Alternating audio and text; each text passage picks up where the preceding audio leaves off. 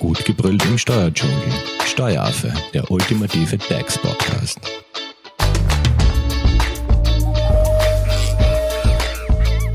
Hallo und herzlich willkommen beim Steueraffen.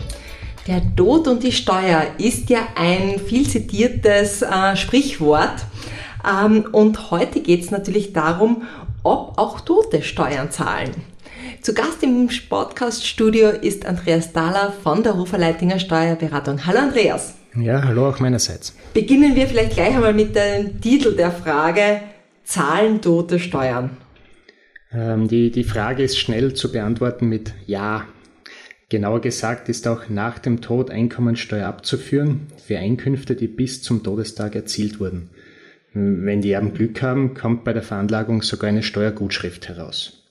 Aber nach dem Tod ist das Steuerrecht und das damit zusammenhängende Verfahrensrecht nur ein kleiner Teil der relevanten Materie. Eine Rolle spielen natürlich auch das Erbrecht, das Außerstreitgesetz, das Pflichtteilsrecht, das Unternehmensrecht und viele Rechtsgebiete mehr. Andreas, wie kann ich mir das jetzt vorstellen? Wie kommen die Erben zu einer Steuergutschrift, die du ja erwähnt hast? Und wann trifft sie die Pflicht, eine Steuererklärung abzugeben oder eine Nachzahlung zu leisten? Ähm, bis zu diesem Punkt ist es ein gewisser Verfahrensweg. Äh, beginnen wir vielleicht bei den äh, Personenstandsbehörden, den Standesämtern. Die sind verpflichtet, dem für den Wohnort des Verstorbenen zuständigen Bezirksgericht die Sterbeurkunde zu übermitteln. Darin enthalten sind unter anderem die letzte Ehe bzw. Mm, eine eingetragene Partnerschaft und Daten der Hinterbliebenen. Das Gericht sendet dann eine Sterbemitteilung an den zuständigen Notar. Der Notar führt als Gerichtskommissar das Verlassenschaftsverfahren durch. Er macht zuerst die Todesfallaufnahme und lädt hierzu einen oder mehrere der Hinterbliebenen. Äh, bei diesem Termin geht es vor allem um die Aufnahme von Vermögensgegenständen, von Schulden, allenfalls vorhandenen letztwilligen Verfügungen und die Bekanntgabe der nächsten Angehörigen. Es kristallisiert sich dann schon oft heraus, ob Vertretungshandlungen notwendig sind oder nicht, ähm, weil der Verlass nach dem Verstorbenen ist zwar eine eigene Rechtspersönlichkeit, braucht aber jemanden, der für ihn handelt. Um was geht es hier? Also was sind Vertretungshandlungen? Äh, ganz grob gesagt kann es um alles gehen, was einen Schaden oder einen Nachteil von der Verlassenschaft abwendet oder wozu es eine Verpflichtung gibt. Beispielsweise geht es um die Kündigung der, der Mietwohnung des Verstorbenen, sodass nicht unnötig Miete bezahlt wird, oder die Weiterführung von dessen Unternehmen, oder eben die Abgabe von Steuererklärungen bei verstorbenen Selbstständigen oder die Durchführung einer Arbeitnehmerveranlagung, insbesondere wenn es sich um eine Pflichtveranlagung handelt. Und was passiert in dieser Zeit beim Finanzamt? Das wird ja auch nicht untätig bleiben. Ähm, ja, also falls der Verstorbene Dienstnehmer war oder bereits in Pension war, beziehungsweise ähm, Sozialleistungen empfangen hat, wie Arbeitslosengeld, Notstandshilfe oder Mindestsicherung, wird das zuständige Finanzamt automatisch von der bezugsauszahlenden Stelle verständigt. Im Falle eines Selbstständigen kann es äh, für die Hinterbliebenen sinnvoll sein, das zuständige Finanzamt unter Vorlage der Sterbeurkunde bzw. Ähm, des Registerauszugs Tod zu verständigen, um etwa weitere Vorschreibungen von Einkommensteuervorauszahlungen zu vermeiden. Auch wenn man keine Vertretungsbefugnis haben sollte, äh, so kann man zumindest ein erwünschtes Tun bei der Finanzverwaltung anregen ähm, und die steigt vielleicht darauf ein. Und wer kann jetzt die Verlassenschaft vertreten, also für sie verhandeln? Insbesondere, wenn man nun einen Unternehmer da hat, der verstorben ist? Ähm, ja, wer es in der Regel nicht kann, auch nicht für den Teilbereich der Steuern, ist der bisherige Steuerberater des Verstorbenen. Also der kann nicht tätig werden. Genau, der Steuerberater braucht nämlich eine Vollmacht und grundsätzlich werden Vollmachten durch den Tod des Vollmachtgebers aufgehoben.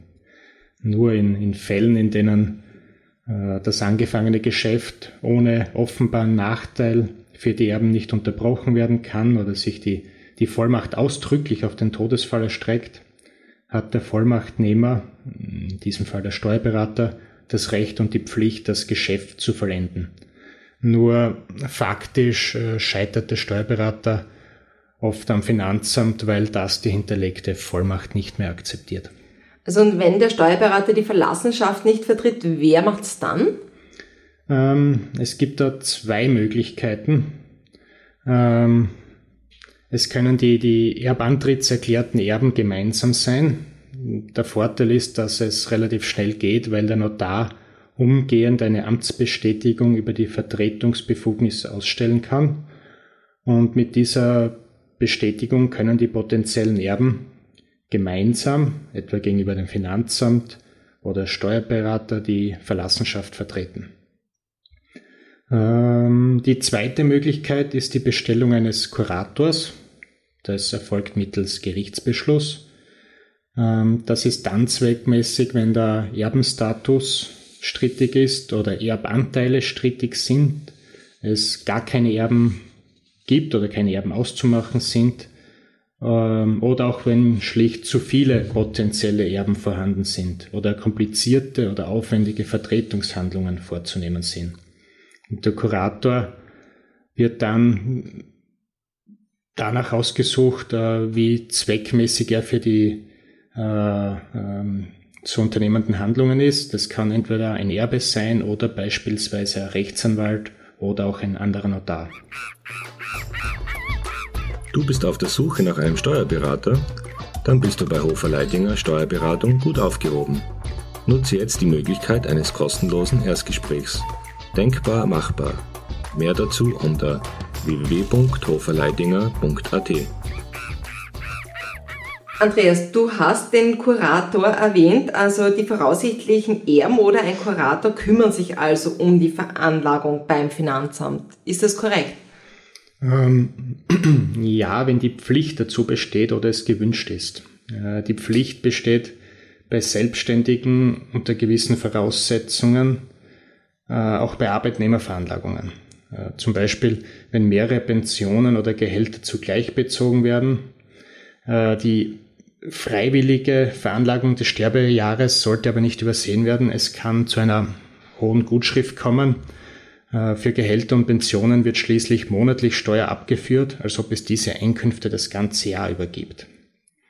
Es kommt aber häufig vor, dass das Verlassenschaftsverfahren abgeschlossen ist, bevor die Veranlagung erfolgt. Wenn beispielsweise der Steuerpflichtige im Februar 23 verstorben ist und das äh, Verlassenschaftsverfahren im November 23 abgeschlossen wird. Die Veranlagung für 23 ist ja erst im Jahr 2024 möglich. Und äh, zuständig hierfür sind dann die eingeantworteten Erben, also die finalen Erben, wenn man so will. Okay, die können das dann quasi nachträglich im darauffolgenden Jahr machen. Ähm, und wenn da jetzt ein Steuerguthaben rauskommt, das bekommen dann automatisch die Erben oder wer bekommt das? Ja, wenn die Veranlagung beim Finanzamt vor Einantwortung der Erben stattfindet, geht das Guthaben zugunsten der Verlassenschaft beziehungsweise eine Nachforderung zu Lasten der Verlassenschaft. Erst bei Beendigung des Verfahrens mit dem Einantwortungsbeschluss können die Erben das Vermögen dann übernehmen, allenfalls anteilig, und erhalten die Befugnis, darüber zu verfügen. Also zu verfügen über Konten, Betrieb, Liegenschaften, Finanzamtsguthaben und so weiter. Wenn nach der Einantwortung veranlagt wird und das Steuerguthaben herauskommt, ist eigentlich eine Nachtragsabhandlung durchzuführen. Also da muss äh, der Notar das Verfahren wieder aufnehmen, weil auch die Gebühren des Notars oder auch Pflichtteilsansprüche davon abhängen. Wenn eine Nachforderung des Finanzamts rauskommt, äh, dann geht diese fast ausschließlich zu Lasten der eingeantworteten Erben. Das heißt Nachforderung eine Steuerschuld. Genau. Ähm, aber es sind auch andere Verfahrensausgänge möglich. Tatsächlich, ähm, das ist bisher aber schon ein bisschen kompliziert gewesen. Das heißt, es geht noch komplizierter. ja, ja, es geht noch weiter. ähm, wenn die Verlassenschaft überschuldet ist, äh, tritt in der Regel keiner der Serbe an. Es will ja schließlich niemand nur Schulden übernehmen. Das geht auch. Das heißt, wenn ich weiß, es sind Schulden da, kann ich sagen, ich verzichte aufs Erbe. Genau, der äh, Notar ähm, macht eine Vermögensaufstellung wenn die Schulden überwiegen, tritt oft keiner das Erbe an. Ähm, und es kommt dann sogar noch vor, dass die Hinterbliebenen äh, noch Forderungen gegenüber der Verlassenschaft haben. Vor allem äh, Todfallskosten sind der Thema, also Kosten für Begräbnis äh, und Totenmahl, die sie vorgestreckt haben. In dem Fall wird dann oft ein Kurator bestellt. In der Regel ist das eh ein Hinterbliebener mit dem Auftrag, die Arbeitnehmerveranlagung durchzuführen, sodass unter Anführungsstrichen die Quote besser wird, also mehr von den gegenüber der Verlassenschaft geltend gemachten Todfallskosten abgedeckt werden können. Ähm, so ein Nebenschauplatz ist, dass in den Fällen der Überschuldung oft Beschlüsse ergehen, denen äh, zufolge den Gläubigern, den Hinterbliebenen vorhandenes geringfügiges Vermögen überlassen wird. Äh, lange Zeit war es Praxis, dass in diese Beschlüsse dann die Ermächtigung zur Durchführung der Arbeitnehmerveranlagung und zur Realisierung des damit erlangten Guthabens hineinformuliert wurde. Äh, die Finanzämter wehrten sich aber in mehreren Fällen gegen diese Vorgehensweise und so hat in Folge auch der Verwaltungsgerichtshof jüngst gegen diese Praxis entschieden. Der meint, es liege hier nur Einzelrechtsnachfolge vor und diese berechtige nicht zur Durchführung einer Veranlagung beim Finanzamt. Das heißt, wenn man das jetzt so sieht, dann muss tatsächlich, solange das Verfahren noch läuft, ein Kurator bestellt werden, der dann die Veranlagung durchführt. Und mit all diesen Varianten ist dann das Leben aus einkommensteuerlicher Sicht abgeschlossen, oder? Ja, betreffend die Einkünfte des Verstorbenen schon. Aber so manche Einkünfte, etwa aus der Vermietung einer Immobilie oder aus einem Betrieb des Verstorbenen, entstehen ja laufend, auch nach dem Tod. Und diese Einkünfte aus einem Nachlassvermögen sind ab dem Todestag dem oder den Erben, allenfalls im Verhältnis der Erbquoten zueinander, zuzurechnen und werden daher bei diesen besteuert. Äh, kommt es im Zuge der Einantwortung zur Erbteilung, werden also einzelne Nachlassgegenstände einzelnen Erben zur Gänze übertragen. Also der eine bekommt die vermietete Wohnung, der andere den weitergeführten Betrieb sind die seit dem Todestag erzielten Einkünfte zur Gänze dem Erben zuzurechnen, der aufgrund der Erbteilung Eigentümer geworden ist. Das heißt, man entkommt dem Finanzamt also nicht, egal ob die Einkünfte zu Lebzeiten erzielt wurden oder eben nach dem Todeszeitpunkt. Es wird alles besteuert. Ja, genau. Es ist so, wie schon Benjamin Franklin schrieb, nichts in dieser Welt ist sicher, außer dem Tod und den Steuern. Das ist ein guter Schlusssatz, Andreas. Äh, damit beenden wir mal den ersten Teil äh, der Podcast-Serie zum Thema der Tod und die Steuer müssen Tote Steuer zahlen. Ähm, und im nächsten Teil, ähm, da beschäftigen wir uns ja mit einer Auswahl an Themen, die mit den Steuern, Finanzen und dem Unternehmensrecht rund um den Todesfall zu tun haben. Unter anderem auch, äh, was passiert, wenn ein Geschäftsführer einer GmbH, äh, GmbH stirbt. Wie wird da quasi, wer muss da dann weiterhin Steuern zahlen etc. Andreas, wenn es jetzt zum ersten Teil Thema Tod und Steuern Fragen gibt, wie erreicht man dich am besten? Ähm, am besten anrufen bei Hofer Leitinger. Ähm, die Telefonnummer ist auf der Website. Genau, www.hoferleitinger.at und ich glaube, per Mail erreicht man euch unter graz.hoferleitinger.at. Richtig, ja. Perfekt. Ihr könnt eure Fragen natürlich auch zum Thema Tod und Steuern über unsere Social Media Kanäle stellen. Wir leiten die gerne an Andreas weiter. Dann vielen Dank an euch fürs Zuhören und danke Andreas für die ersten Einblicke im Themenbereich müssen Tote Steuern zahlen. Dankeschön. Tschüss.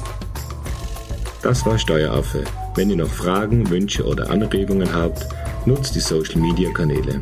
Den Steueraffen findet ihr auf Facebook und auf Instagram. Hinterlasst einfach ein Like oder einen Kommentar. Und wenn ihr keine Podcast-Folge mehr verpassen wollt, dann abonniert den Steueraffen in eurer favorisierten Podcast-App. Weitere Infos findet ihr auch unter www.steueraffe.at. Vielen Dank fürs Zuhören, bis zum nächsten Mal, wenn es wieder heißt, gut gebrüllt im Steuerdschungel.